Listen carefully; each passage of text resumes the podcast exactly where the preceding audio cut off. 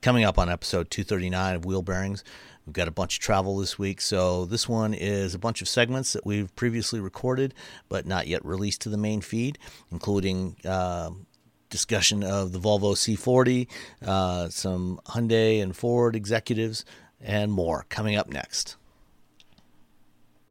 Did you know you can support Wheel Bearings directly? Head to patreon.com slash wheelbearingsmedia and you can become a patron today. Your contributions will help fund the platforms and tools we use to bring the podcast to you.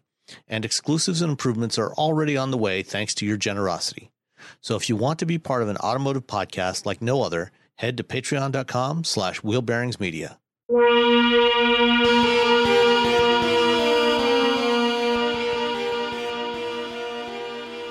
This is episode 239 of Wheel Bearings. I'm Sam Abuelsamid from Guidehouse Insights.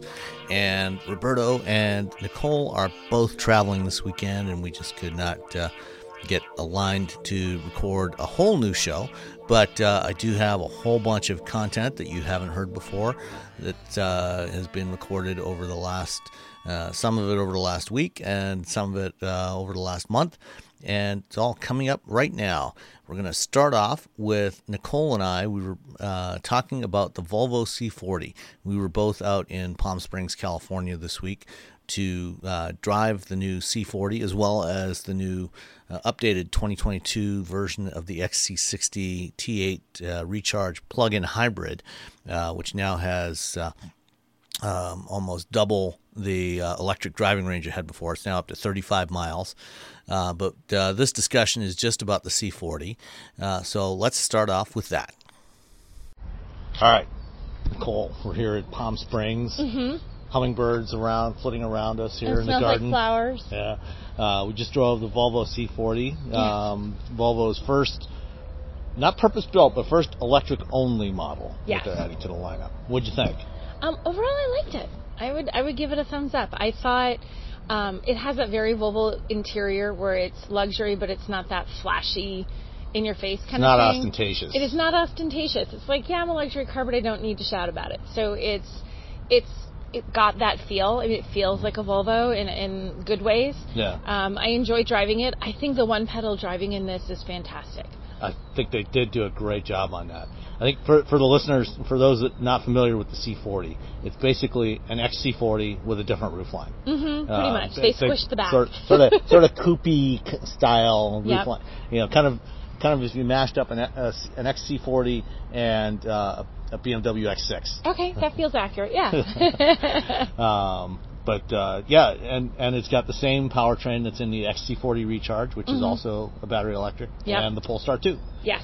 So 402 horsepower, um, 400 and some foot pounds of torque. I can't remember. You're the exact number guy, Sam. I don't gonna I know know. that number off I- the top of my I- head. I know one number. I know the range. 226 miles of range Yeah, rated. that's that. That is the one thing that is maybe a little can be a little bit disappointing to some people. You know. I think people, you know, you want that. You want to see that 300. You want to see a crazy amount of range, but truly, the reality of it is, is that you don't need that kind of range for 99% of what you drive. Yeah, if you're going on a road trip, you need it. How many road trips do you take in a year? You know, it's not. Me personally, not that many anymore. See, so so it's not like you're you're every day. Most people aren't going to drive more than 226 And we're miles not talking. Mazda MX-30 kind of Right. See, that's Yeah. a that's a range where I like had a panic attack on the drive program because Yeah. I missed an exit and I thought, oh my gosh, how many like how many miles do I have before I'm going to run out of miles now? Ah! Like I sort of panicked, but you don't with this. I mean, we drove all day long and still came back, you know, with tons of miles miles still left in the car, and we roamed all over the place in Palm Springs, and they had us look at houses and stuff. So we really did roam around in Palm Springs. And, Mm-hmm. And and the the morning part of the drive was driving up into the mountains. yes, Yeah, and then of course, you know, we recovered some of that energy coming Some back coming down. back, yes. Um, I liked. I, I so uh, positive. I like it. I you know it's it's the the I don't know weird different things. There's one trim, so that's it. Get your Yeah. one trim. Fifty-nine thousand dollars. Fifty nine grand for that one trim. I don't even know that there's really any options you can add to it. No, there's not. I think like other than you know you can put like mud flaps on it and that kind of weird Yeah, stuff. I think but there, there might be no- some dealer installed accessories. yeah, but there's it. nothing like they have all this this big options list, and inside you have, and I think I got this right. The seats are like the insert on the seat is black, no matter which one you get, but there's the carpet color like changes. Yeah. You can get a bl- like what do they call it? It's not black, it's charcoal. Yeah. charcoal or this really funky blue that matches the one blue exterior Yeah. that looks really good. It, it's a it's a good it's a good color. yeah. and and that you know that blue the blue trim on the inside you know kind of breaks it up because it is a little dark in there. Yeah, it is. But- and the blue brightens things. I mean, because they had, we all drove the blue ones. We were all little clones of each other Yeah. today. But they had at the lunch stop, they had a silver one that had the fully black interior. And when you open that one up, it's like, yeah, it feels a little dark in here. It Mm-hmm. Feels a little dark. So getting the blue does definitely make it feel a little bit more open and a little bit brighter. I think I would get the blue. Yeah. So you know if you've driven the XC40 before, and we we both have. Yeah. You know this this is very familiar. Mhm. You know I mean it is for all intents and purposes an XC40 with a fastback roof line on it. Yeah. Um, you know, and but that that roofline, there is one minor drawback to that. Actually, you know, the even though it's you know they've, they've sloped back the roof line, you don't really give up any headroom in the back seat because that one trim option you mentioned is you know includes a standard all glass roof. Mhm. So you know I think uh, the designer said that gives you back about 35 millimeters, so about an inch and a half Okay. of headroom Did because you, don't have like the it was headliner roomy in the back? I didn't feel Yeah. like it was tight, but I didn't feel like it was roomy, roomy. Yeah, I mean, I, it, was, it was it was more than adequate. You know, I, I'm 5'11". I set the seat, the, the driver's seat for And you could sit back be. there and it was fine? And I sat back there. I had plenty of leg room, There's plenty of head room, so Okay. so no problem at all. All right. Um, you know, and it was fine for me. I mean, you know, if you're six foot four, six foot five, Then you're in pro- trouble. you're probably going to have a little bit of a squeeze back there. So if you're a basketball player, this might Yeah. not be the best Or- car or for you to Roberto ride the back- Baldwin, Or you know. Roberto. Roberto's never going to be able to Yeah. get into this car. He's just going to have to fold like a pretzel to sit in the well, I mean, he, he has driven it. I mean, he, he, he'll be fine in the front. he drove it in Sweden. Yeah. What was it back in in October, I think. October? Yeah. Um, but um, uh, you know, the, there the, there is one drawback though from from that uh, that design, which is rear visibility or the Yeah. almost complete absence of it. A hundred percent. When you look through, I, and when you look at that back window, it doesn't look that compromised from the outside. But once you're sitting in the car, that that little glance you do into the rearview mirror isn't a glance. You're kind of like almost sort of bending Yeah. down a little Yeah, bit and little- trying this to little see. mail slot to look yeah, through. because And- you feel like you have to stare at it for a second because you have such a narrow field of vision. You think, did I actually see? Have I seen as high and as low as I want? It's it's not good. It's Yeah. it, that's that's a major drawback. Yeah, so you've got a, a very very shallow vertical space, Mhm. and then it's also compressed on the sides by the Yeah. rear seat headrests. Yeah. So, you know, the one thing I told you know Volvo that they they really need to add to this vehicle is a camera mirror system, so you can Yeah, so that you can just sort of see through everything. Yeah, Yeah. that would make it. That would actually fix the entire problem if you just had that. Because right now it's too narrow. I keep thinking about you know like in the wintertime when you're driving or when you're ra- it's raining and you glance back. If there's at least a little bit of snow that collects on the back of that, suddenly it's like I don't have any rear view at all. Awesome. Yep. yeah. Um, but other than that, I mean, it, it looks it looks really good, and it you know it, it actually looks better than I expected based on having seen the photos before. Yeah. I hadn't seen one in person up until today. Yeah, I, I haven't seen one either until today, and it's funny. It doesn't really look. I mean, in, in pictures, it looks fine. It looks fine. Yeah. It looks okay. It doesn't look bad, but you're like, okay, fine. You know, But it's got a nice chunky, wide stance to Yeah. it. You know, it looks fairly athletic. It's really a good looking car, Yeah. and I do, and really though the stellar the thing that makes us different if you're looking I- for me anyway if you're looking at other sort of luxury EVs you're looking at this kind of thing is that that interior It's just Mm-hmm. really good and again it's not that it's flat like 'cause there's no leather that's one of the big things there's absolutely no leather in the interior it's just synthetic and um, you know man-made materials they have a leather-like kind of thing They use a lot, a lot of recycled materials, Yep. a lot of recycled PET. So uh, there's no there's no like super expensive full grain perforated nap- Napa leather Yeah. option, or but y- or open pore woods, or open any- yeah all that stuff but yet still it feels really it feels the materials feel good under your Mm-hmm. hand and they look good and it creates this really rich warm inviting experience for passengers i thought that you know not every ev does that some of them actually feel even when they're not cheap per se they have it's like well we're going to use plastic everywhere and it's light and it's you know and I'm like I don't eh, it feels cheap this Yeah. this felt like a luxury car even with the absence of leather which is sort and like real wood which is sort of a hallmark Mm-hmm. of luxury cars Yeah, and you know, 400 horsepower and 450 some foot pounds of torque. It goes. It's it's got you know plenty of acceleration. Yeah. Uh, you know, zero to 60s, I think a little over four seconds. yep so Uh, it's, so it's it's quick. it's not you don't feel any sense of of it not being able to get out of its own way it Mm-hmm. definitely moves it's not like a super sporty vibe in terms of handling and like it's not like driving the Mustang Mach-E that's Right. they're very different the Yeah. driving characteristics very different. Like you think, oh, are EVs really that different? Oh yeah, the Mustang Mach-E feels like a performance sporty EV. This feels more Feels like more like a Mustang. it feels more like a Mustang as it should, and this feels more like a nice, pleasant highway cruiser. You wouldn't mind taking a road trip in this. It's comfy, so very different vibe. and and you know driving up into the mountains up you know from Palm Springs up to uh, Coachella Valley uh, Yep. Vista uh, Point and beyond you know I mean it's a tight winding It mountain is. road you know going up uphill and then back downhill you know so it really shows off the handling capabilities of this thing it feels really stable um, you know no body roll Mm-hmm. No, it handled of. well. It has a, a, a, not an overly huge amount, but it does have that, that road noise. You can feel a little bit of the Yeah. which isn't it, well, you know, and you know it's got big big wheels and tires on it. Exactly, exactly. So you you know you're going to get some of that. That's that's going to be inherent, and because you don't have the powertrain noise, you know. you to, know, yeah, that's. I think you notice it more only because I was listening to. We had this one section where the pavement was kind of pebbly and Mm-hmm. rough a little bit, and that's where I really noticed it. And I thought, yeah, but if I was driving a car with a gas engine purring away under the hood, would I even notice this tire noise? Is it just because it's so darn quiet? The rest of the time, that you get that little bit of uneven pavement, and suddenly, oh my gosh, it's loud.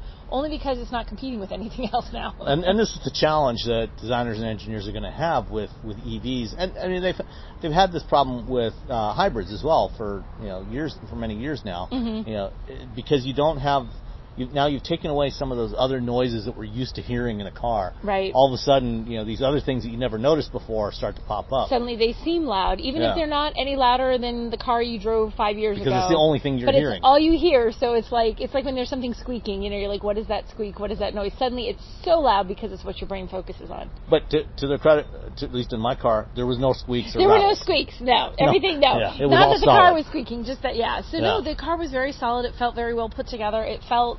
You know, it's almost sixty thousand dollars. It felt like an almost sixty thousand dollar car in every way. I really, I liked it. I liked it a lot. Uh, now you mentioned the the regenerative braking earlier. Yes. Um, you know, one of the things that they've done uh, in this one, you know, they have the one pedal mode, but it uh, turning that on and off is in the the touchscreen interface. So Mm-hmm. you've got to go into the settings, and it's only like uh, I think one or two levels down. Yeah. And it's just one tap, you know, to to turn it off. But when it's on, you know, it's I thought it was really smooth, you know, very intuitive. You very quickly get used to, you know, what it takes to modulate the the one the accelerator Yeah. to get just the right amount of braking force. And you know the the transition you know is very very linear, very you know very predictable. Yeah, I always say that learning how to drive, or just not even learning, just trying any vehicle with one pedal driving, it's a bit like getting behind the wheel of a car with a manual transmission that you've never driven before. There's that brief period of time where you're trying to figure out the pressure, the exact right spot on the clutch before it mm, Yep. releases. So you have a couple times where you pop it too soon, or you pop it too late, you know, and it, once you get it, you got it. But it takes a few seconds. You're like, okay, that's where it is on this particular car. It's kind of like that with doing one pedal driving. Like, where, how hard do I need to? This one was really easy. It was very quick and it's very well modulated, like you said, so that it doesn't take a long time. You feel like there's very few moments where you you don't have it yet and you're stopping a little harsher than you mean to. and it'll it'll bring the car you know to a full stop. Yeah. Uh, in fact, on the, the last leg here after lunch, when we were doing the little architecture tour Yes, the of architecture uh. Palm Springs, you know, we had you know a bunch of stops, and it was around town. Yeah. Um, you know, so there was a lot of stopping. I only touched the brake pedal once that whole time. Yeah, you Uh, did. It was, and we, and that's really like we're on little side roads where you're kind of Uh-huh. pausing and taking a right and taking left. So you're constantly would have been on and off the brake had Yeah. you been driving like normal. But you really need to. It's slowed down, and you know these are roads where none of we don't know what's coming. You know, Uh-huh. it's not like you're used to how far you're going to have to go. We don't know where the end of it. You know, where we're stopping, where we're turning. It was still really easy to modulate that so that you didn't feel like you were having to give up and like, oh no, wait, I got to hit the, I got to hit the brake, or we're going to be in trouble here. yeah. The the the one thing you know, talking to a couple of other people that was a concern that was raised, you know, is the the ride quality. Um, you know, around here the roads are mostly pretty smooth. You know, Yeah. some that you know are a little the little more coarse, so you get some of the road noise, but Mm-hmm. but no, you know, none of the kinds of potholes that we're used to in Michigan and New Hampshire. Right. And so I'll be curious to to try this thing out um, back home, you know, and and see how it you know how it feels because. Volvos sometimes can be a little on the stiff side They in can. terms of suspension. Yeah. Uh, so the ride, you know, they're not they're not always the most plush riding cars. Yeah. But, so it will um, be interesting to yeah. see. At some point, we should get a, our hands on it in Yeah. our, on our home turf, and then we you can thrash it through uh, some Michigan roads. I can take it on some New Hampshire's excuse for roads, and we can see how it does on on really rougher Yeah. not happy California highways. Yeah, the the first the first boatloads of C40s are being unloaded now. They should be in in Volvo dealers uh, over the next few weeks. Um, But they're not technically like in dealers because you have to order it online. well, So yeah, they're, so arriving they, have been doing it. they've been doing pre-orders for a while. Yeah. Um, and you know they will be arriving at dealers for delivery to customers Yes. that already pre-ordered yes. them. Otherwise, you have to go online and order it. That's, Yeah, that's well, going to be the yeah. mode, right? Yep, that's that's the plan is, is primarily online uh, ordering, and you can also do the the Care by Volvo program, so Yes. the, the subscription program where uh, you you have a flat monthly fee that includes the the lease price for the car, insurance, all service and maintenance, All the stuff. and and every 12 months you can change it out for something else. Yeah. change it change it to a different it's an car. appealing thing if you have the money because you know if Yeah. the pricing works out for you and you can afford it. Kind of a neat way to get a new car every 12 months. Yeah, and you know, it, obviously, you know, you've got to do some comparison shopping with Right. you know your insurance rates um, to see you know see how that all works out. But you know, it, can- it can be worth it. I mean, it's, it's basically just a, a different, a new variation on a lease. Yeah. But, uh, but you know, it's still, it's still an option, different option for people. Yeah. So, so we both liked it. We both liked it. I would give it. I would give a thumbs up. All right. Yeah. Great. Well, um, since probably won't see you again for a couple more weeks. Yeah. Um, you're going to be traveling. I have lots and- to travel. I'm all over the place. Right. Mazda and Jeep and and other stuff, all sorts of stuff. All right. Well, we'll uh, we'll talk to you again soon. Okay, bye. Bye. Next up, I've got a conversation with Anders Gustafsson, the head of Volvo Cars for the Americas, uh, talking about what's going on with Volvo and the future of the brand. Anders Gustafsson, CEO of Volvo Cars North America. Um, Volvo has made a lot of news over the last year in a variety of areas, uh, particularly around electrification. Um, the the target for the company, I believe, is to go completely electric, fully fully battery or fully electric by 2030, right? Yes. And is that is that global or is that, so does that include North America or is that just for Europe initially and maybe a little longer time frame for some other regions? No, it's global. Okay. Um, so one of, you know one of the big challenges for, for every automaker um, with making the shift to electric, of course, is batteries, supply of batteries. Obviously, today there's nowhere near enough capacity, batteries, raw materials to produce to go fully electric. Even if we wanted to to stop building ICEs today. Um, Volvo has announced a joint venture with Northvolt. Uh, got a plant going up uh, near Gothenburg. Um, uh, beyond that, um, do, do you anticipate Volvo adding battery production in other regions, like here in North America, where I think you're planning to build EVs in South Carolina? Yeah, we start to build our XC90, a new XC90 in, in Charleston. It's, it's really just around the corner. Hmm. So uh, I would say with the scale of that operation, uh, we probably need a solution in in, in, in US, and, and, and probably is probably higher. Could use a better better word for it, but but I don't have the date and the time for it. Okay. Uh, and also it's it's based on the overall logistics on, on batteries. We have our plants in Europe; they are the, by far the biggest one, uh, and then the Charleston plant will reach you know 150, 160,000 units, and then it's it's it's easier to calculate to have your own structure of battery supply closer to the plant in Charleston.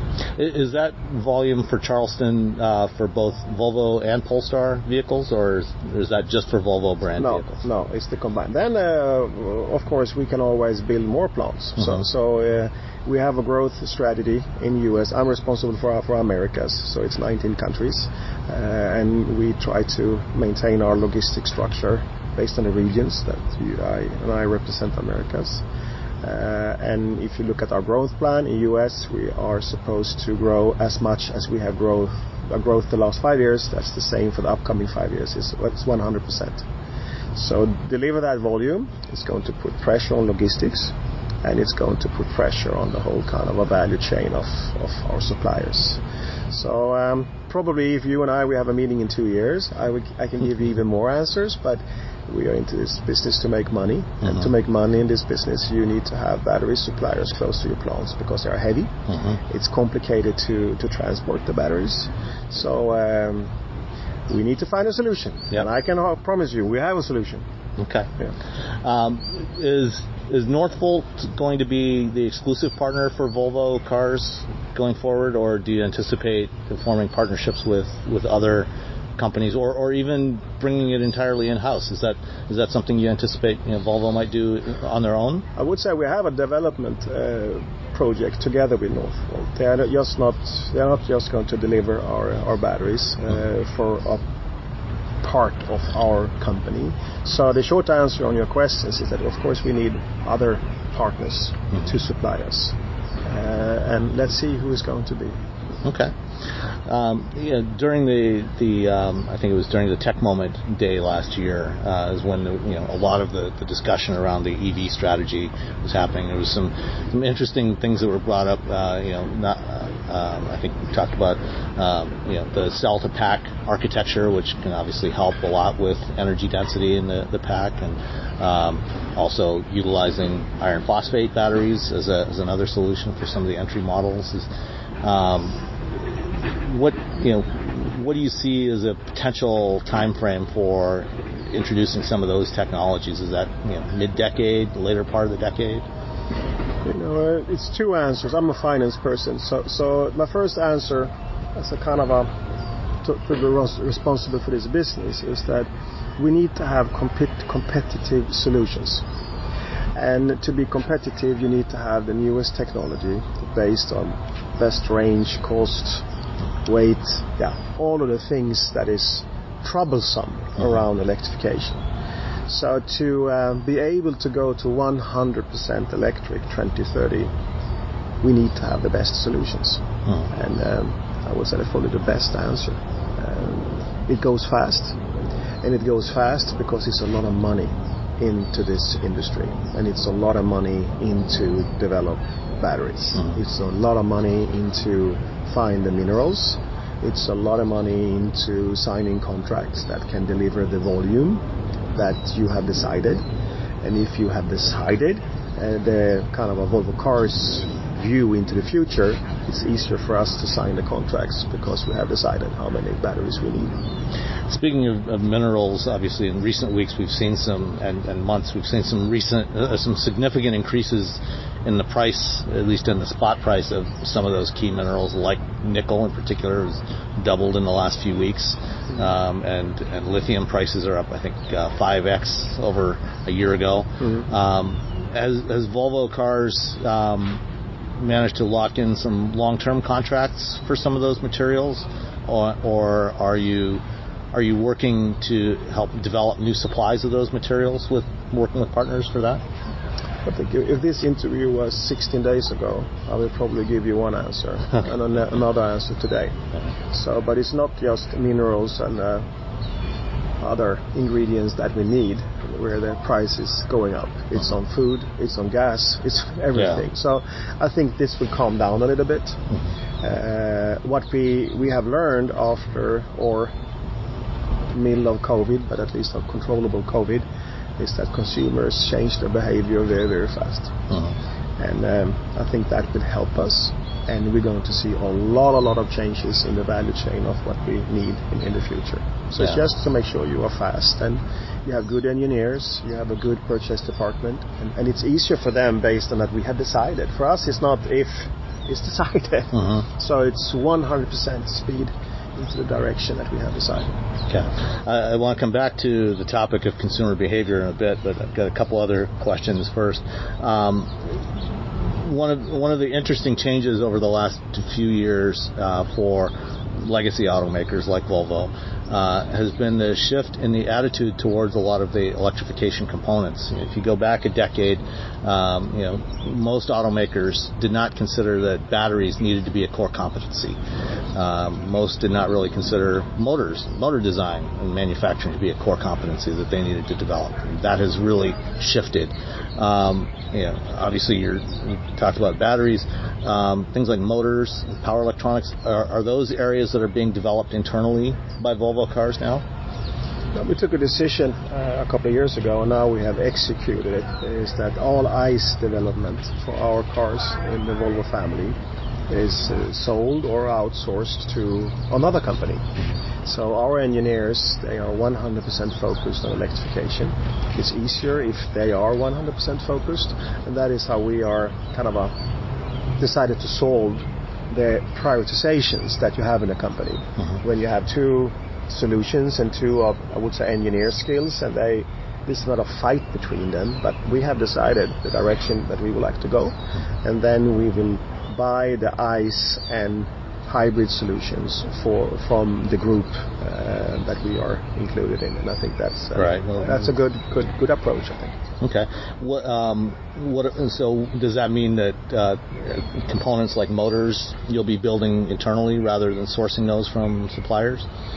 Yeah, let's see where we're going to land. First of all, the company, the engineers that we have, uh, I use the word, moved over to, to another company uh, where we, we buy our, our all our ICE components, components, and also they are the ones that is developing and buying the the hybrid uh, batteries for our hybrids. It's it's run by them, and they know what we need, and they of course uh, take care of the other brands in our our, our company. Okay. Um, one of the, the big changes uh, across a number of Volvo models over the last uh, couple of years has been the, the transition to the Android Automotive infotainment system.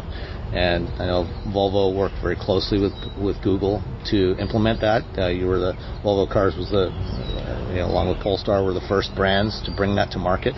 Um, last year during that, that Tech Moment day, uh, there was a lot of discussion about bringing software development in house, doing more of that internally, uh, having more of it done by Volvo engineers. Um, do you think that that will be um, think that that will include partnerships like the one with Google uh, and potentially with, with other partners? Um, or do you see longer term um, some of that work that you work let let Google do, bringing that back internally as part of that that effort to internalize software development within the company? It's not a question in one question, so yeah. if I can answer that. First of all, uh, we have decided to to uh, set up and develop our own software company in Stockholm. We announced that last week.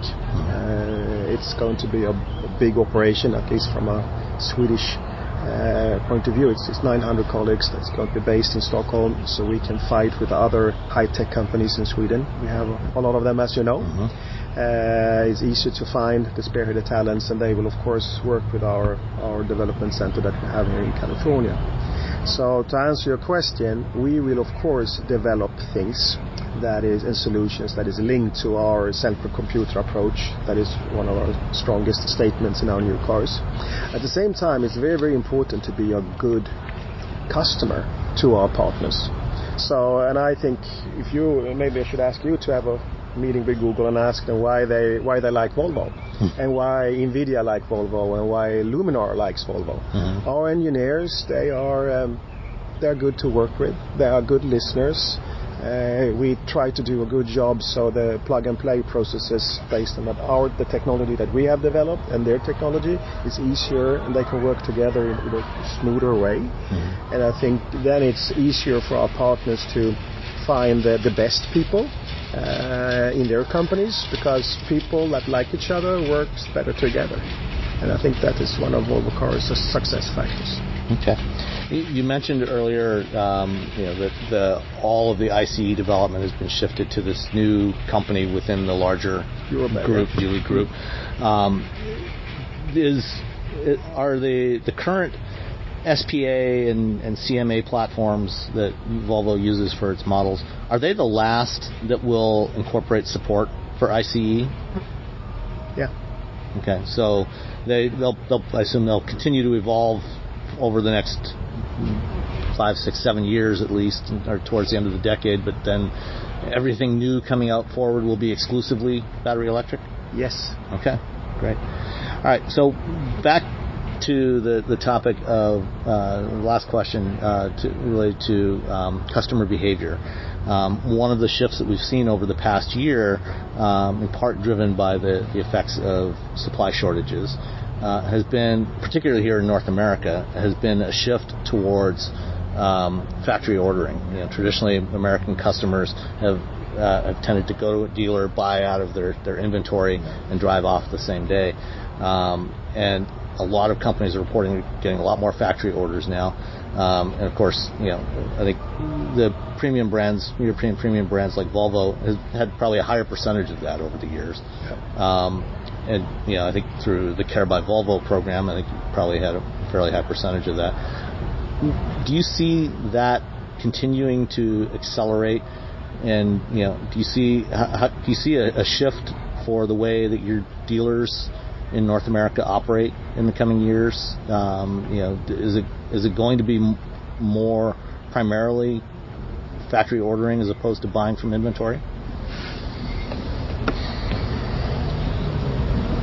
I think it's yes and no. If you if you ask me what I want and what is best for us, it's of course to plan mm-hmm. uh, our infrastructure. It's uh, by far leaner and, and um, it's easier to plan the plants and it's easier to negotiate with our suppliers. So, so yes, if you ask me, that would be great. But I've been responsible for Europe, Middle East and Africa and Sweden before, where you have you know 100% customer order, uh, at least 95. It's um, not always good either. So, so it's, it's good to have a mix. Uh, and right now, I think we are at 35 or 40 percent customer order, uh, and that is uh, the, by far the highest in the history of Volvo cars in, in, in North America. But I also think that in the in the future, uh, at least what we plan for is that we're going to have cars in US. We would like to have them into our ports, keep them there, and then we promise our dealers that we will deliver cars to them extremely fast with local uh, logistic local hubs uh, closer to, to all our dealers. We have 280 in the US. Uh, to make sure that we don't put a stock out there that gives the brand an unhealthy situation and how, how uh, dealers uh, behave around pricing and so on. But at the same time, I would like to use their entrepreneur skills. You know, we need them. Uh, we need each other. So uh, let's see where this is going to land. Uh, we have decided we're going to do it together, but we will also learn from from the last two years that it's sometimes it's better to have less cars than demand. Yeah. Okay. All right. Well, thank you so much for your time, Anders. Thank you. Pleasure to chat with you. Thank you so much. Thanks, Sam. At Parker, our purpose is simple. We want to make the world a better place by working more efficiently, by using more sustainable practices, by developing better technologies. We keep moving forward. With each new idea, innovation, and partnership, we're one step closer to fulfilling our purpose every single day. To find out more, visit parker.com/purpose.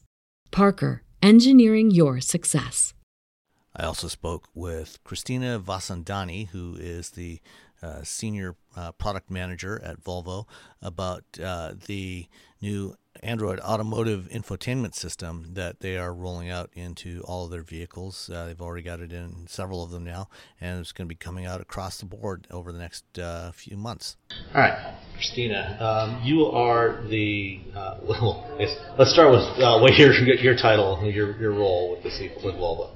Uh, I'm Senior Product Manager for Cross Car Line Technologies and Accessories. Okay, so get, we're driving the, uh, the new C40 Recharge today. Um, first, um, electric only, battery electric only model from Volvo, uh, but obviously it shares a lot with the XC40 and, and also the Polestar 2. Um, one of the, the big one of the big changes that Volvo has done over the last couple of years is being the I think the first automaker to roll out Android Automotive and Google Automotive services and have that really deep integration with Google in your infotainment system. What was what was the, the rationale for, for Volvo to go in that direction, to go away from uh, an in-house built, purpose-built system to uh, working with an open source platform like that? Mm-hmm. That's correct. We were the first to introduce Google built-in as uh, a broader company, Volvo Car Group. And, this was when we looked at uh, developing the next generation infotainment system into our cars, we we really looked to who was best out there. Um, and we do find that having a, a partnership as we have with Google really allows us to bring the the best technology into our cars, and also in that partnership, we're able to uh, enhance and build out our services over time. So with Android um, Automotive in our cars, um, when the customer drives off the lot, that's no longer the time when the car is at its best. We're able to deliver uh, new software to the cars over the air so that we continuously enhance the current functionality. We can even bring in new features over time to the car. So it's it's really providing uh, that great platform and foundation together with Google. Uh, and then of course it's Google, so it's it's something very familiar to our customers with best-in-class voice um, control and also best-in-class navigation.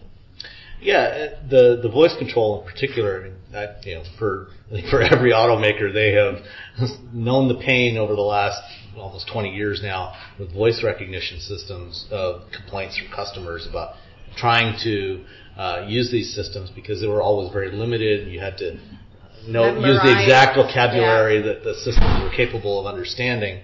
Um, and you know there were reasons for that. They didn't have much power. What um, you know, how does connectivity and, and leveraging Google really help now with, with this system? I want to say the main benefit with Google Assistant in the car is that Google Assistant supports natural speech. So you simply activate Google by saying, "Hey Google," uh, "Okay Google," or you can press uh, the button on the steering wheel or microphone on the HMI, various ways. But you can just speak naturally. So you can say, "Hey Google, sing me happy birthday," for example, and it it really allows you uh, much more flexibility. You don't have to memorize certain phrases or commands to control in-car functionality. It, it's very easy to use. And you know, if you happen to be an Android user, I guess uh, I know you know at home uh, you know, we've got uh, Google Assistant enabled devices in the house. Uh, if you log into your Google account with those, once you've trained it to recognize your voice, it can distinguish different voices, right? And, and does it do that in the car as well? If you, you know, for example, if you and your partner each use the car and you have your own profiles on there, can will it recognize who's asking the question? That's a good question. Um, uh, I would have to come back to the actual recognizes different voices. However, in the car, if you have multiple drivers in the household, you we recommend that everybody creates their own profile in the car for the best experience. So, for example, I have my own profile with my preferences tied to my key, and then um, my husband has his own profile in the car, and that's a great way uh, with his Google account connected. So, those are some great ways to really create that more personalized experience. Okay. And you know, we've obviously we've had uh, Android Auto and Apple CarPlay in, in, vehicles, including Volvo vehicles, for a number of years now. Um, and those always relied on having your phone uh, be connected to the vehicle, and the apps were actually running on the phone. Um, now that you have this system, apps are downloaded directly from the Google Play Store into the into the vehicle. Is that correct? correct. And, and who manages the what apps are available? Is that something done by Volvo, or is it Google, or is it a, a combination of the two? partnership? It's actually the the apps that are available in the Google Play Store. It's really managed by third parties, uh, so the great benefit is it's not a small set of apps that you know Volvo has uh, approved for automotive use. This is really an open market where third-party app developers can release uh, and create apps for for automotive use in, in Google Play Store. So this open up opens up a lot of opportunity in terms of the availability of the the entertainment and music um, apps that are out there. And even ChargePoint, for example, has an app within the Google Play Store where our customers can conveniently connect their account and, and use it to pay for charging, for example. And of course, uh, the, the Google services are actually also tied into vehicle controls, right? So it's not just you know, telling it where to navigate you or what to play, but you you can also control other aspects of the vehicle. Is that correct? Yeah, that's correct. So uh, it really allows you to keep your eyes on the road, your hands on the steering wheel. Um, Google Assistant can control the climate settings in the car, uh, heated steering wheel, heated seats. Um, you can make phone calls, texts. And what about for, for charging, you know, for planning a road trip, for example? Uh, you know, if you know that you're going to go somewhere, drive somewhere beyond the range of, of the car, um, have have you, has Google or, or Volvo integrated that, you know, uh, plan, trip planning into Google Maps in the system, uh, Yeah. so that you can know where to charge? And I'm going to say that's one of the the real benefits with having uh, Google Maps native in the C40 Recharge and also the XC40 Recharge. Um, it's great when you're talk, planning on taking that longer road trip. You need know that you may need to make a charging stop, so Google Maps can help you plan that out in a convenient way, um, so that you know that you know after X amount of miles, I'm going to stop here. I'm going to charge. Maybe it's lunchtime. Uh, have time to have lunch and then continue your journey. But it's also a great way to even control and keep an eye on your state of charge as you're taking a shorter trip. Uh, if you need to make a stop, Google will um, help you find available charging stations. Um, you know, one of the, the challenges for people buying EVs that aren't from a certain um, company called Tesla um, is has been charging, you know, and, and finding and, and paying for charging and re- reliability of charging networks. I know some automakers are you know are doing aggregation of multiple charging networks and incorporating that into the into their infotainment systems. What you know, Volvo just today, in fact, as we uh, as we're talking, announced a partnership with Starbucks to roll out some uh, a pilot to roll out some chargers at Starbucks locations. What other sorts of things is Volvo doing to um, try to make the, the charging experience more seamless, less more friction free for owners? Yeah. Uh, first of all, is the care offer, uh, which provides our customers with uh, 250 kilowatt hours of, of charging credits with Electrify America within their network. And after that um, is used up, um, they our customers will have access to reduced uh, special rates with Electrify America. We also have a partnership with, with ChargePoint. So together, those two partnerships provides our customers with a lot of opportunity um, in the public network of charging. But we also know that the majority of our customers will have some sort of charging solution at home, um, whether that is via just that regular outlet or via our wall box solution together with uh, ChargePoint. Um, that together will provide our customers with very, very good options, but we're continuously working to look for to expand. Okay. One one other uh, topic related to Google. Uh, you know, there are a lot of people out there who perhaps don't trust Google. Uh, you know, in terms of their, their data. Obviously, there's you know a lot of data going back and forth between the vehicle and Volvo servers and Google servers. How um, how do you respond to people who say, I, d- you know, maybe I don't want to use Google services, you know, or I don't want to share my driving data with Google. Um, what what has Volvo done to address some of those concerns? Yeah.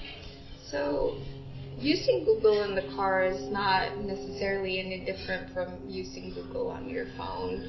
You can decide what you want to to share and and part of the sign-in process with Google, you accept terms and conditions, and you can um, yourself sort of set what you want to share um, in the car.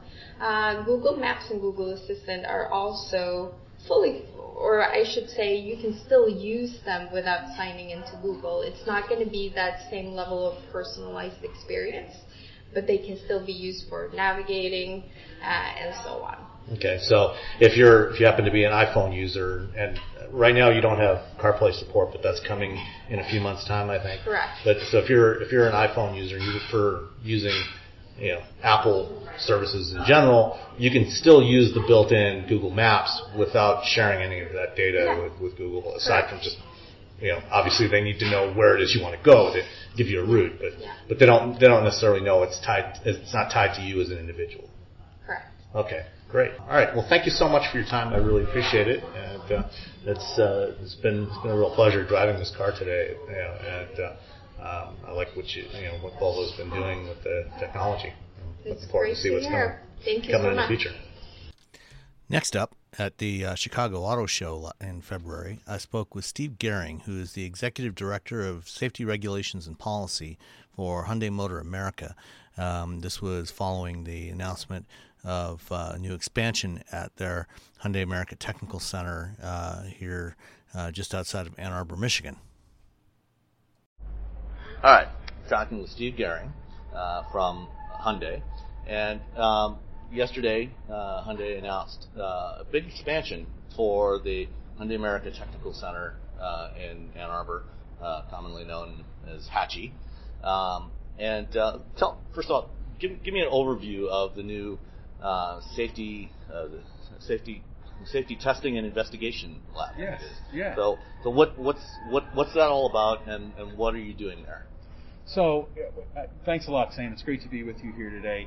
And the Safety Test and Inspection Lab is really giving us a safety opportunity at Hyundai um, and leveraging our safety activity here in, in the United States. So, um, as we were um, kind of increasing our safety office here in the United States, we saw an opportunity to really increase our functionality and our ability to actually investigate here specific safety uh, items that, that arise in the United States and give an ability to understand how vehicles are performing. Um, so when we started to think about where to locate this, we have an engineering facility, as you well know, in Superior Township, Michigan.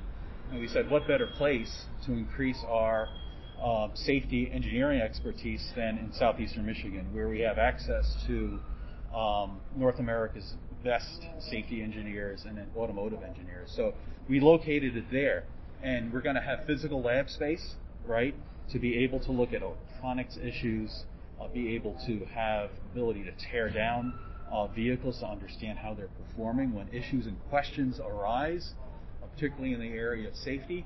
And we are also increasing uh, our footprint there to actually do physical um, uh, drive experiences too, right, with a vehicle dynamics pad uh, and be able to, to test vehicles.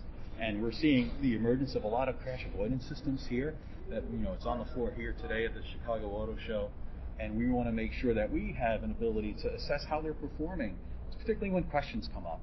Um, you know, we work very closely uh, with with NHTSA on various items, and it's good to have first account information as we're dealing with them to be able to answer questions that come up, and if there's safety concerns with them, for us to take the right action, you know, in a timely manner. So this lab is going to increase our ability to really understand emerging safety issues and improve the safety of our vehicles. So it's re- it's something that um, Brian Latufa is our chief safety officer. We've really worked together here to strategize how do we become even better in safety, and we see this as a really terrific tool uh, to be able to, to do that.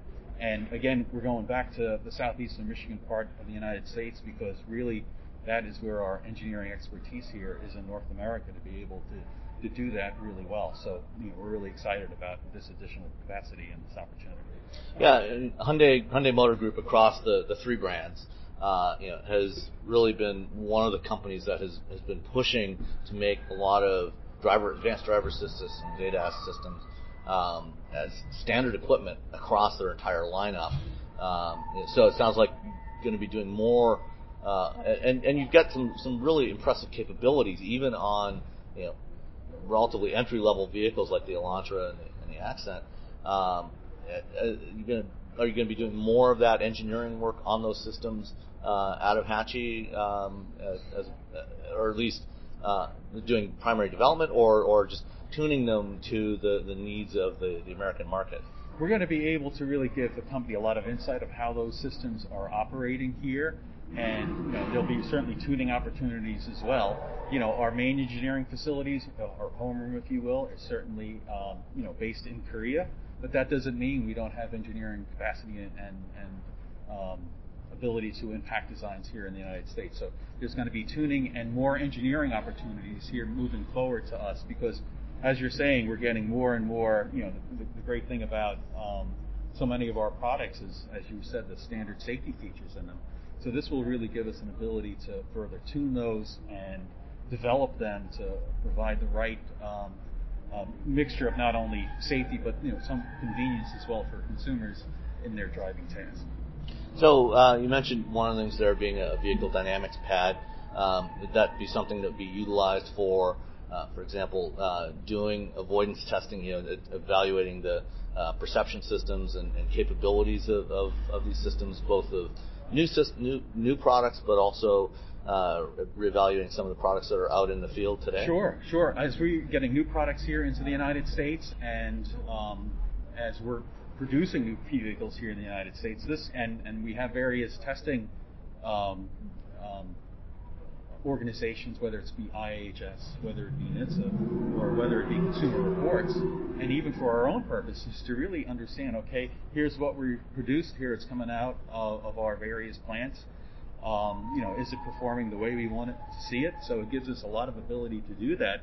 And as you said, when there's um, questions of, of performance in the field, it gives us you know, access 24/7 to be able to uh, get a hold of vehicles and test them. So that's really going to be not only to impact future product, product that's coming out, and products in the, that are in the field. Any questions or um, concerns that come up, we're going to be able to uh, address them and really understand them, and work with our partners uh, around the globe from an engineering standpoint, particularly in, in, in Korea as well, to understand, you know, what does this mean for us? What does it mean for other markets potentially? So we can really make sure our safety systems are providing the best measure of safety possible. So how, how big an investment is Hyundai making in the facility and, and how many jobs are you going to be adding there? That's, yeah, that's great. So, you know, we started out, it was going to be a relatively smaller number and, and as the, uh, yesterday's announcement indicates, it's going to be a $50 million announcement and that's just to start which is really uh, exciting for us um, to get the facility built, up and going, and operational. So that's going to be an exciting um, uh, opportunity for us, and it's going to impact as many as 150 jobs, you know, to start with, to be able to staff that facility with the right engineering um, uh, expertise to, uh, to to make it operational. So it's a big investment for us at Hyundai, and I think it's a great opportunity for folks in um, in Michigan and, and, that are interested in automotive uh, engineering here in the United States. So, uh, are you going to be? Uh, is this going to require? Um, uh, is, will this fit within the existing footprint uh, that HATCI has, or are you going to have to acquire some more land to uh, provide for this space? Yeah. So when HATCI was created, the creators of, of, of, the HATCI facility were very strategic with future growth in mind. So we're able to use our existing footprint um, and acreage that's there at the facility. So we're not in a position where we have to buy additional land. We're able to um, work with the community and, and, and grow our footprint on the existing land. So we have a lot of open acreage there that we're going to use uh, working with uh, the township to do that. So it's not an additional uh, investment in property. We already have the property. We're going to be able to expand and integrate our new facility into the existing HATCI facilities. Um, to work um, all together there at that one facility from an engineering standpoint. And um, when is this going to start operations?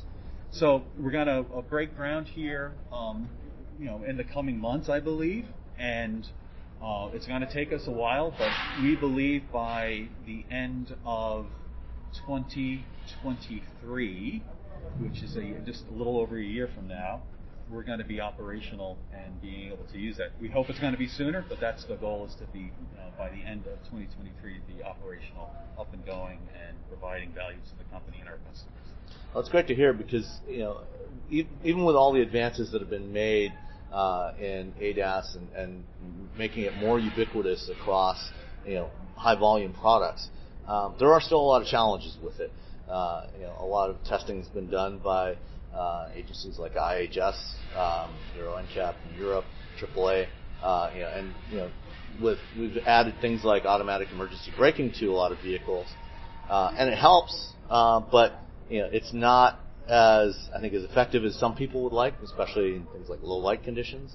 So um, we'll you know hopefully you know are those the sorts of things that that the the, the new facility will help to uh, provide uh, capabilities to improve on that that uh, performance? Yes, yes, it will. So we know that you know the existing suite of uh, crash avoidance features are are provide great impact. They're effective in the field. Can they be better? Certainly they can. We've seen whether safety systems, whether they be seatbelts, braking systems, as Sam, as you well understand, um, airbags get better and better over time. The same thing with crash avoidance systems.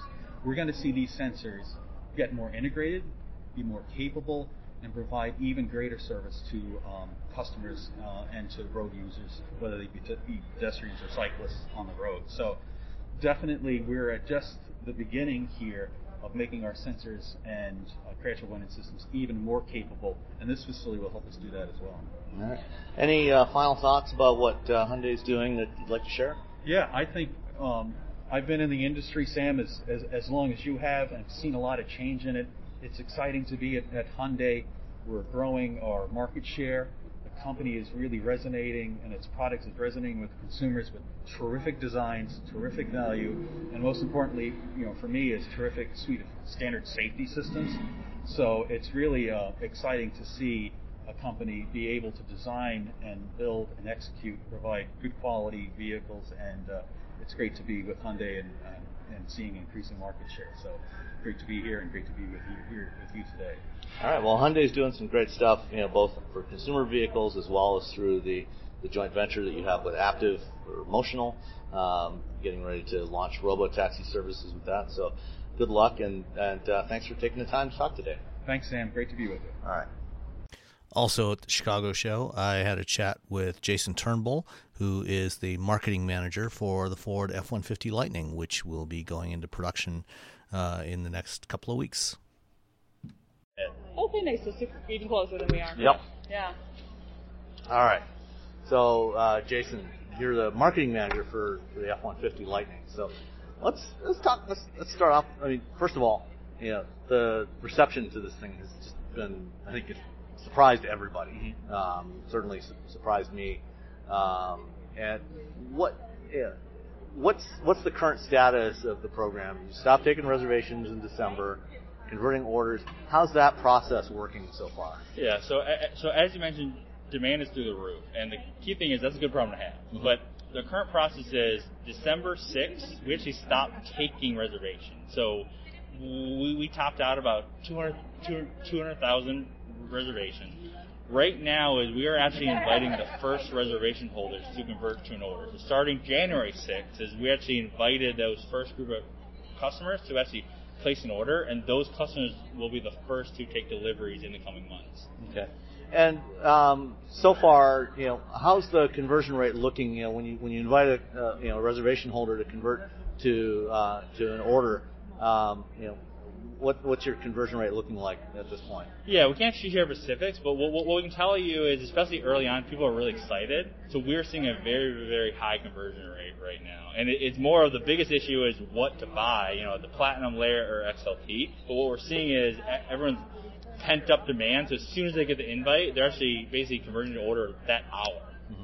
What about uh, in terms of the the split of um, vehicles? You know, uh, different trim levels, or or particularly standard versus uh, extended range. Uh, you know, have have you seen any surprises there? And what what's that looking like? Are most people going extended? Yeah, so for FA Lightning, we have a wide band because we have that commercial vehicle, that, that Pro Series. It, it's available both for fleet and retail. Uh, on the fleet side, obviously that Pro Series is, is that is that custom fit for the um, for that customer. On the retail side, is it's going to be predominantly longer range, that targeted 300 mile range, and, and then at launch, we're seeing that Lariat trim to be that high volume configuration right now. Which kind of lines up pretty well with with conventional uh, gas F series as well. It's that that those mid trim levels, XLT Lariat, Correct, kind yeah. of the, the the big take rates there. Um, what um, for on the the commercial side with the with the Pro? Um, you know, you I think you know the 200,000 reservations that you've talked about. that's just for consumers, right? That does not include the the commercial customers. Is that right? Correct. We haven't broken it out though, um, but but it's tens and tens of, of, of, of thousands.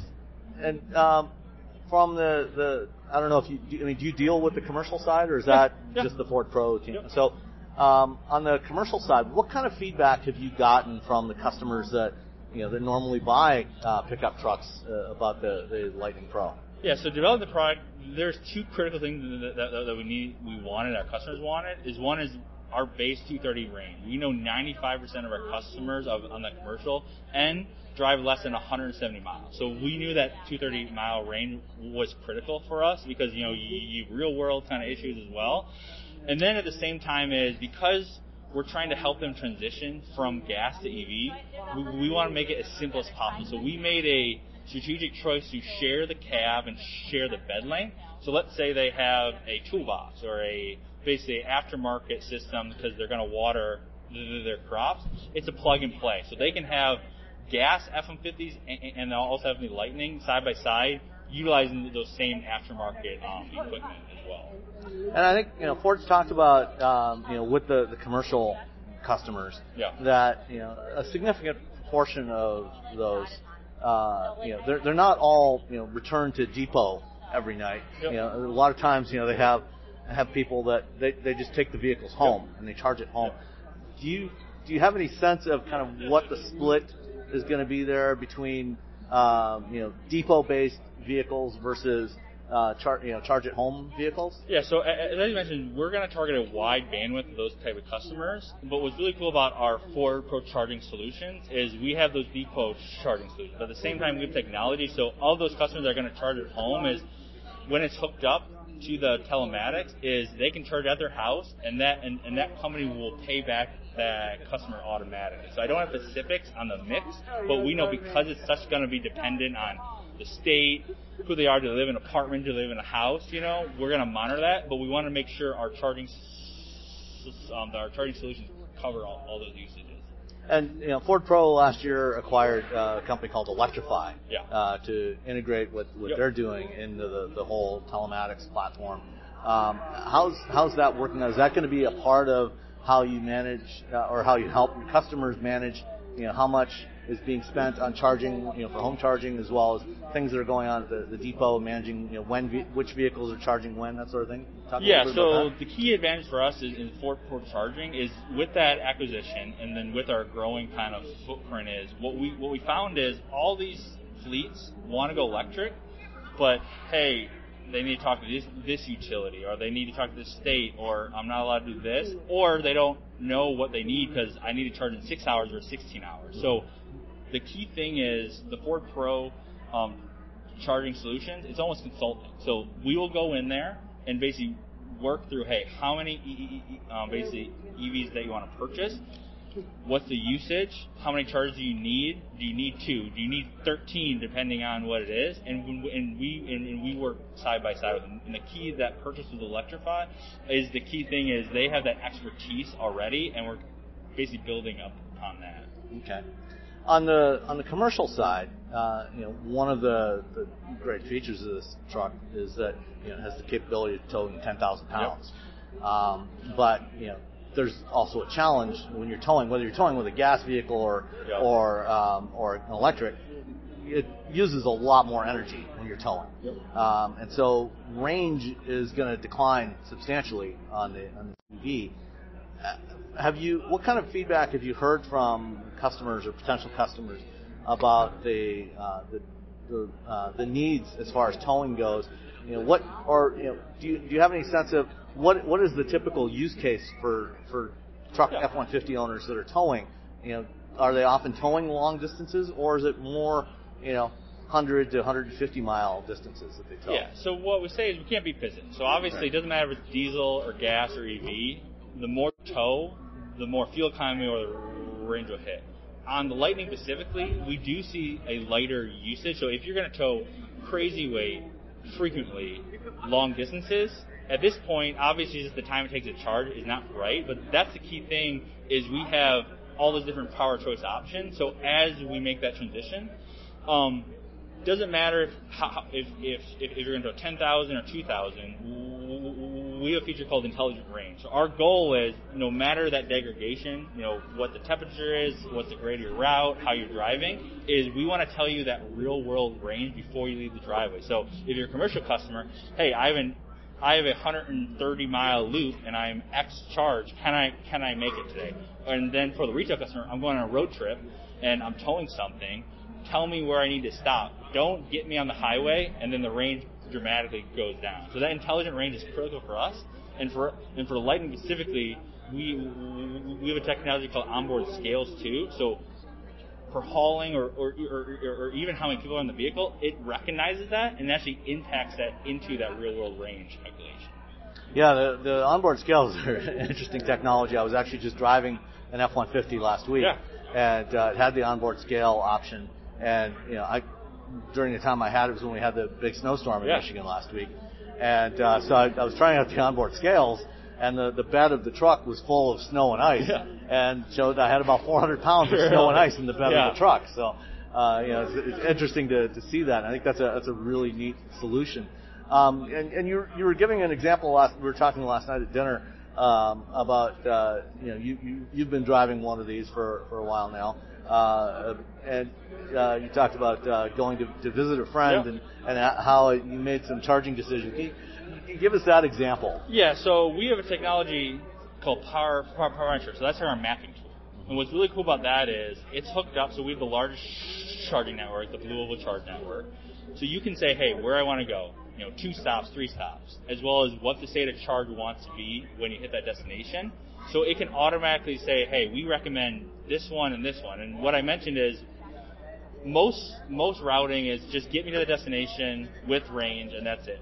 What we what we give the ability to our customers is to pick those charging stations that within the recommendation that makes sense, as well as I want to get to my destination with 40% state of charge.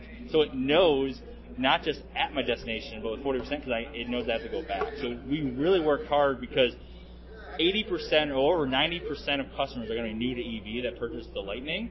And the first thing that we want to make sure is a great experience is that road trip charging experience. That, that's that key kind of should I buy an EV or not? We want to make that as, as, as and seamless as possible.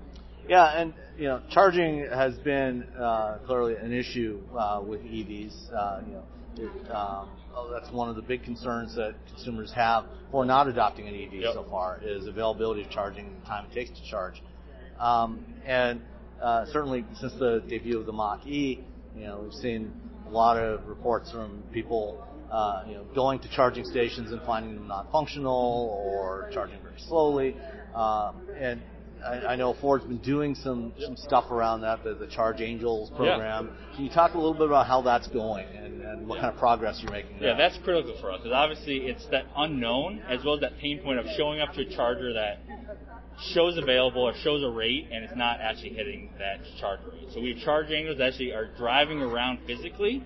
We also are utilizing kind of crowdsourcing from reviews or Ford Pass reviews. And as soon as that we see, hey, this Electrify America charge station is, is supposed to pump out this charge rate and it's this, we work with those companies immediately.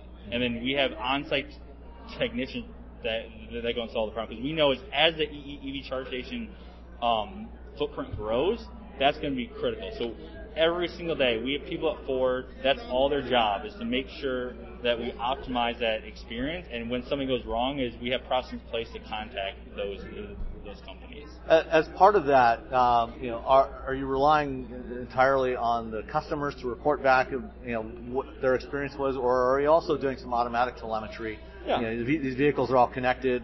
You know what the rate of charge is and you know where it's being charged. yeah, so it's it, it's it's it, it, it's combination. So we have over-the-air updates, we have telematics, so we know. Let's say there's a charging call, or let's say we know your VIN.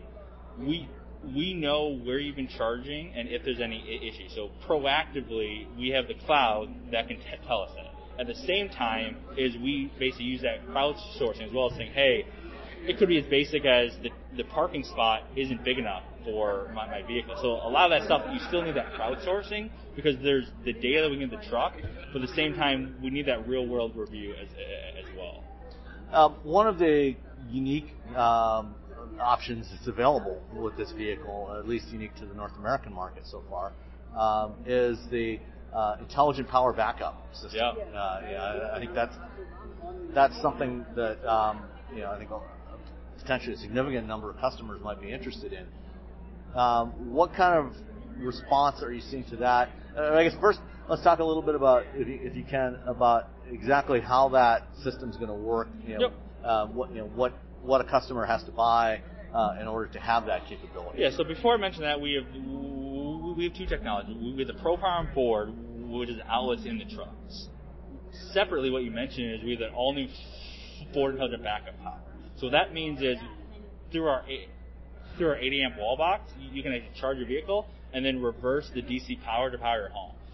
For the customer who purchased the Lightning, we are partnering with the largest solar panel company and, and- and- and- and installer in the country, um, basically Sunrun, and they're going to white glove and walk through all of our customers the different options. So they'll be the primary installer. A customer can choose however they want, but but when they purchase it, we'll, we're working with Sunrun. So what's going to happen is a, a customer will, will, will, will order a Lightning.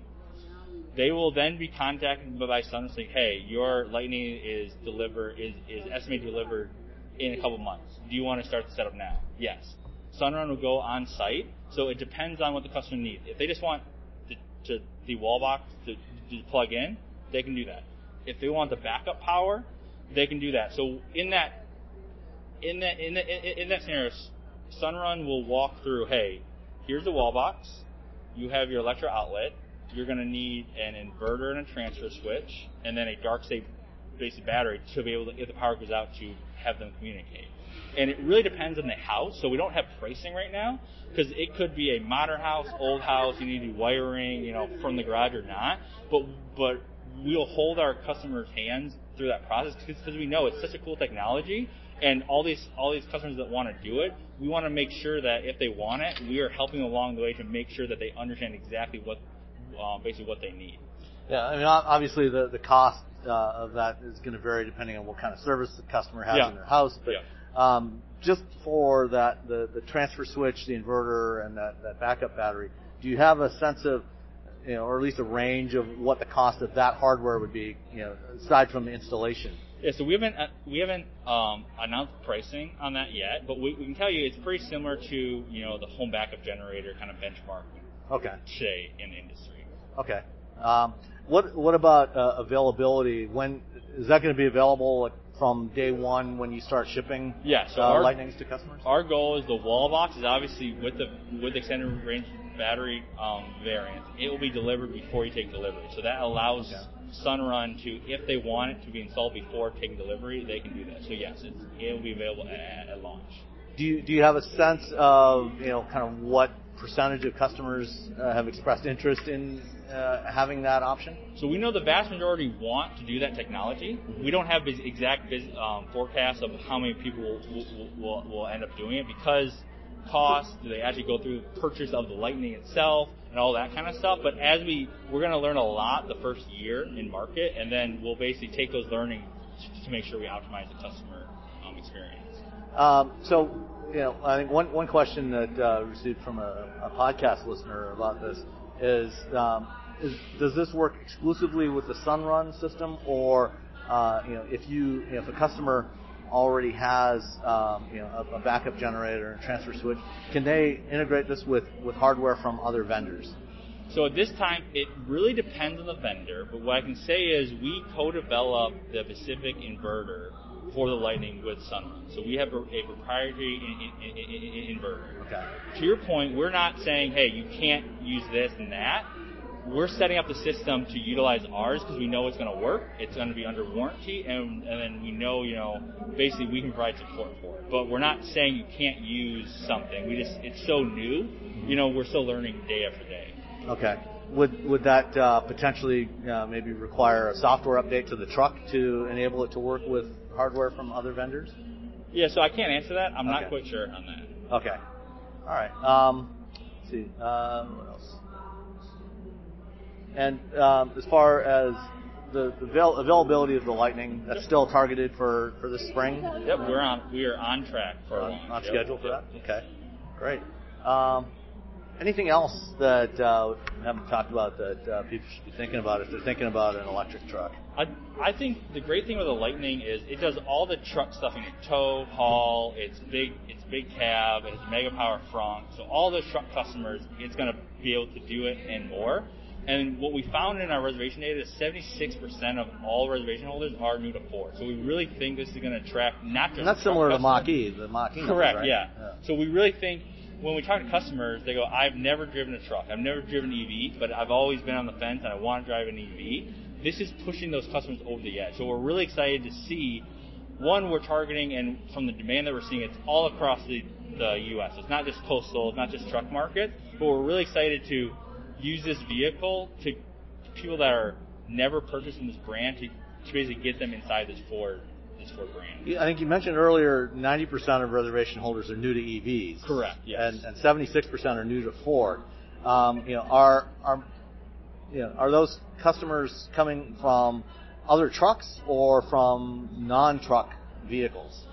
Yeah. So what what basically the, the, the data we have is a little under half have a truck in the household. It doesn't matter. It, it, it, it, doesn't mean um, what they drive. So what we predominantly see is it's a wide range. There's trucks, there's SUVs, and then also just hey, I drive a '94 Ford Focus, and I've been saving up, and this is my first new car purchase, and I want an EV, and, and I want a truck. So it's it really is across the across the bandwidth. What about um, you know the the other 24% you know that are currently Ford owners? Are they moving from a, a gas F-150 or Ranger or you know some some other F series to the Lightning or from some other uh, vehicle? Yeah. Ma- so majority of them are coming from a from a pickup. Okay. So um, F-150 or Super Duty or, or Ranger. So the, the pick, pickup owners are the ones, the people that are already pickup owners are Yeah. most interested in this, and then Yeah. and then a lot of potentially a lot of conquest uh, Yeah. pickup customers.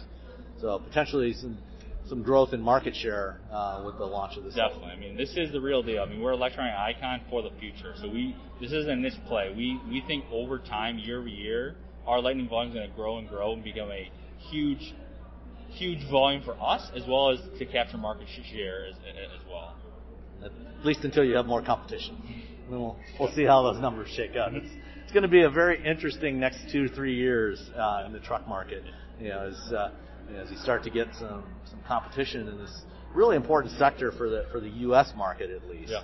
Um, uh, are are there any plans to um, export the uh, the Lightning to other markets? I mean, obviously, aside from North America, you know, there's limited demand for full-size trucks, except in places like uh, Middle East. Uh, are there any plans to export outside of North America? So right now, what I can tell you is at launch, we're focused on the U.S. and Canada market right now, so that's so that's where the Lightning will, will be sold today. Okay. I uh, that, okay. One one more thing. Um, you know, Canada. Obviously, you know, a lot of parts of Canada, you know, like Michigan and, and Wisconsin and Illinois, get some cold weather. Um, you know, are are you seeing any difference in interest between the Canadian and U.S. markets? So what we're seeing in cold weather climates is one, we're proactively kind of working with the customers. Uh, we really think that longer range variant will, will be more suitable because the cold weather does impact range. So we're, we're, we're, really making sure the retail customers, especially in, in those cold weather states, understand the difference between a standard range versus a extended range, especially in those real world, eh, um, basically weather environments. And the Pro is available with the extended range battery, correct? For fleet customers. Yeah, yes, for fleet yes, customers. Yep. Okay. Great. Well, thank you so much, Jason. It's Thank great to talk much. to you. Thanks. And for our final segment, I had an interview with Ari Gronfeld, who is the chief engineer for the Ford uh, Bronco Raptor. All right, I'm here with Ari Grunewald, the chief engineer on the Ford Bronco Raptor. And um, so, Ari, what what was the goal in developing this vehicle? Yeah, so actually, from a goal perspective, it was to achieve the Raptor DNA. And what we found is, as you look at the base program's capability, the base Bronco, we found that the rock crawling capability of that truck, and then adding the Raptor DNA, meaning high speed desert running, we were able to accomplish both and take this into a different space, like the Ultra 4 that we were talking about just a few moments ago. So F 150 Raptor really was inspired by trophy trucks. This is a good balance between obviously the high speed desert, which it totally achieves, and extreme rock crawling. So we've lifted up everything on this truck, and that was our goal. And let's let's go through some of the, the changes from you know a, a top end of the current top end of the, the Bronco lineup. Yeah. It's, it's, I guess probably a Wildtrak. Well, Badlands. or, or Badlands Yeah, with yeah. the with the Sasquatch. What what gets you from that to a Raptor? So um, there's quite a few changes that uh, you heard me talk about today. So um, we start off with the frame, and we had to make reinforcements and make a stronger frame for desert durability type loads. We changed the shock towers in the front and rear of the vehicle to accommodate increased wheel travel. So wheel travel and suspension is really key to a Raptor's performance. So we made those changes. Um, so we have different um, shocks. We have the Fox Live Valve technology. Those are 3.1 inch shocks, front and rear, um, coupled with unique control arms to get the travel. We get uh, 14 inches of travel in the rear, 13 in the front. Um, that's compared to the front of base program, that's 60% more. It's 40% more in the rear. So you have the Fox shock technology with internal bypass in their coilover And, shocks. and those have remote reservoirs, right? Uh, we have remote reservoirs in the back, piggyback reservoirs, and then in the front, it's integrated. That uh, that capability is integrated within the front shocks. so that, that that allows you to do more heat dissipation. Yeah, so we they got the stand up on These that. shocks are very capable, and obviously we we test them. We test them in the desert. We test them through grueling um, conditions and terrains. And the the G, the the architecture of the suspension is similar to what other Broncos have, but there's, almost no common parts, are there? So um, the uh, the control arms are different. The shocks are different. Some of the bushings are different. So um, and then again, the shock towers are different as well. So there's a lot of change to the suspension compared to uh, say a Badlands on a base program, and the capability is accentuated with the, the Bronco Raptor. The speeds that you can go and the terrain that you can go over is uh, really impressive. So you know, let's say you know, running across the desert, if somebody wanted to do you know something like a Baja, could the Bronco keep up with an F-150 Raptor? Oh, great question. So when we do our testing, we find that the F-150 Raptor and the Bronco Raptor they keep pace with each other. So it's very comparable. But then uh, when you get into you know get into canyons and rock crawling, it sounds like the the Bronco would actually be able to leave the the Raptor or the, the Yeah. F-150 in the dust. Well, so. I, I I wouldn't say in the dust, but I will say that we've, uh, with that Ultra 4 inspiration, some of the content that we have on the, the Bronco Raptor is um, specialized for that rock crawling. Um, uh, if, if the customer is going to go rock crawling, so whether it's the heavy duty skid plates, which we have on the Bronco Ra- or on the F-150 Raptor, um, but also like the rock rails that we have on it. We also have a uh, standard disconnectable front sway bar, so you won't find that on an F-150. Those are things that help give you the capability in the rocks. And of course, you still have um, the, all the the other types of features that you'll find in other Broncos, uh, like the trail turn assist. Yes, and, that's there. And uh, one pedal uh, driving. Yes. And things like that. The trail Yeah. control. Yeah, and so we've added to that as well, though. So we've added the Baja mode for desert running and giving you the uh, maximum performance of the, in the desert. And we've also increased our trailer tow capability to 4,500 pounds, 1,000 pounds more than the base Bronco, and added a tow haul mode as well. So um, the the Baja mode, what does that change? What sorts of changes do you get when you So, engage that? so we have the three-liter twin-turbo EcoBoost, right? It's a proven engine. Um, what what you get with the Baja mode is opposed to if you're taking, if the customer decides to take their foot off the throttle as they're going through um, a certain terrain, what Baja mode is going to do is going to utilize this anti-lag technology, something that was previously reserved for like race cars, etc. And as opposed to dumping the tur- turbo boost right out wastegates, we're going to crack the throttle slightly so you keep those turbos spinning and you keep the pressure there. Okay, so it's going to be responsive as soon as you get Oh, back yeah. into it. It's, Right. It's just going to keep right on going. Exactly.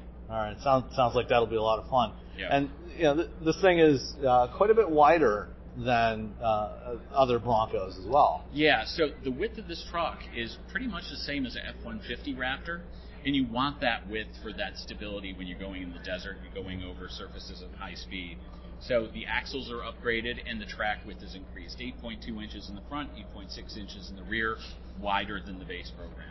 Okay. But it's still it's still got uh, really low crawl ratio. Yeah, it hasn't sacrificed on uh, the ability to crawl rocks. Okay. Yeah.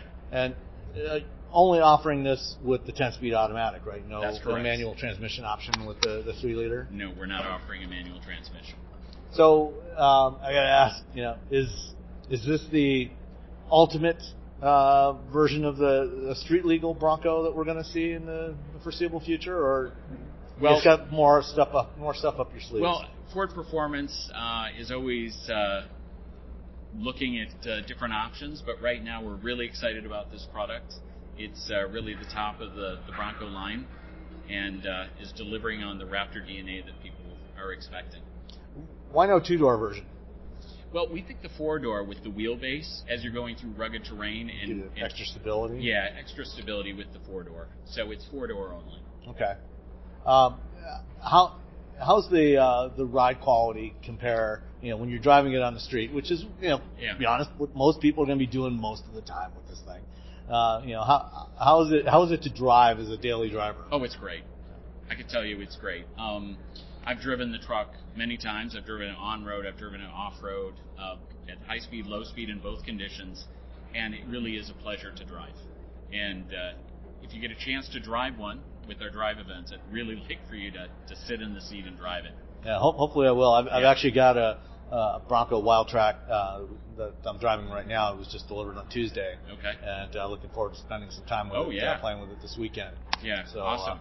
Uh, um, really looking forward to trying this one out uh, uh, sometime later this summer. yeah, it, I think you'll be impressed and when uh, when's this going to be available? this summer. Okay. So this summer it's uh, going to be available. And uh, what about is that's not announced pricing yet? have? Uh, we have actually. Oh, So you? base base pricing is starting at around sixty nine nine ninety five, including Okay. destination and delivery. Okay, great. So that would be with a marine grade vinyl interior, um, but it has all the functional bits of the leather interior, right? Mhm. So um, all the function is there at the base price. All right, great. Well, thank you so much. All Art. right, thank you. All right, take care. Thanks.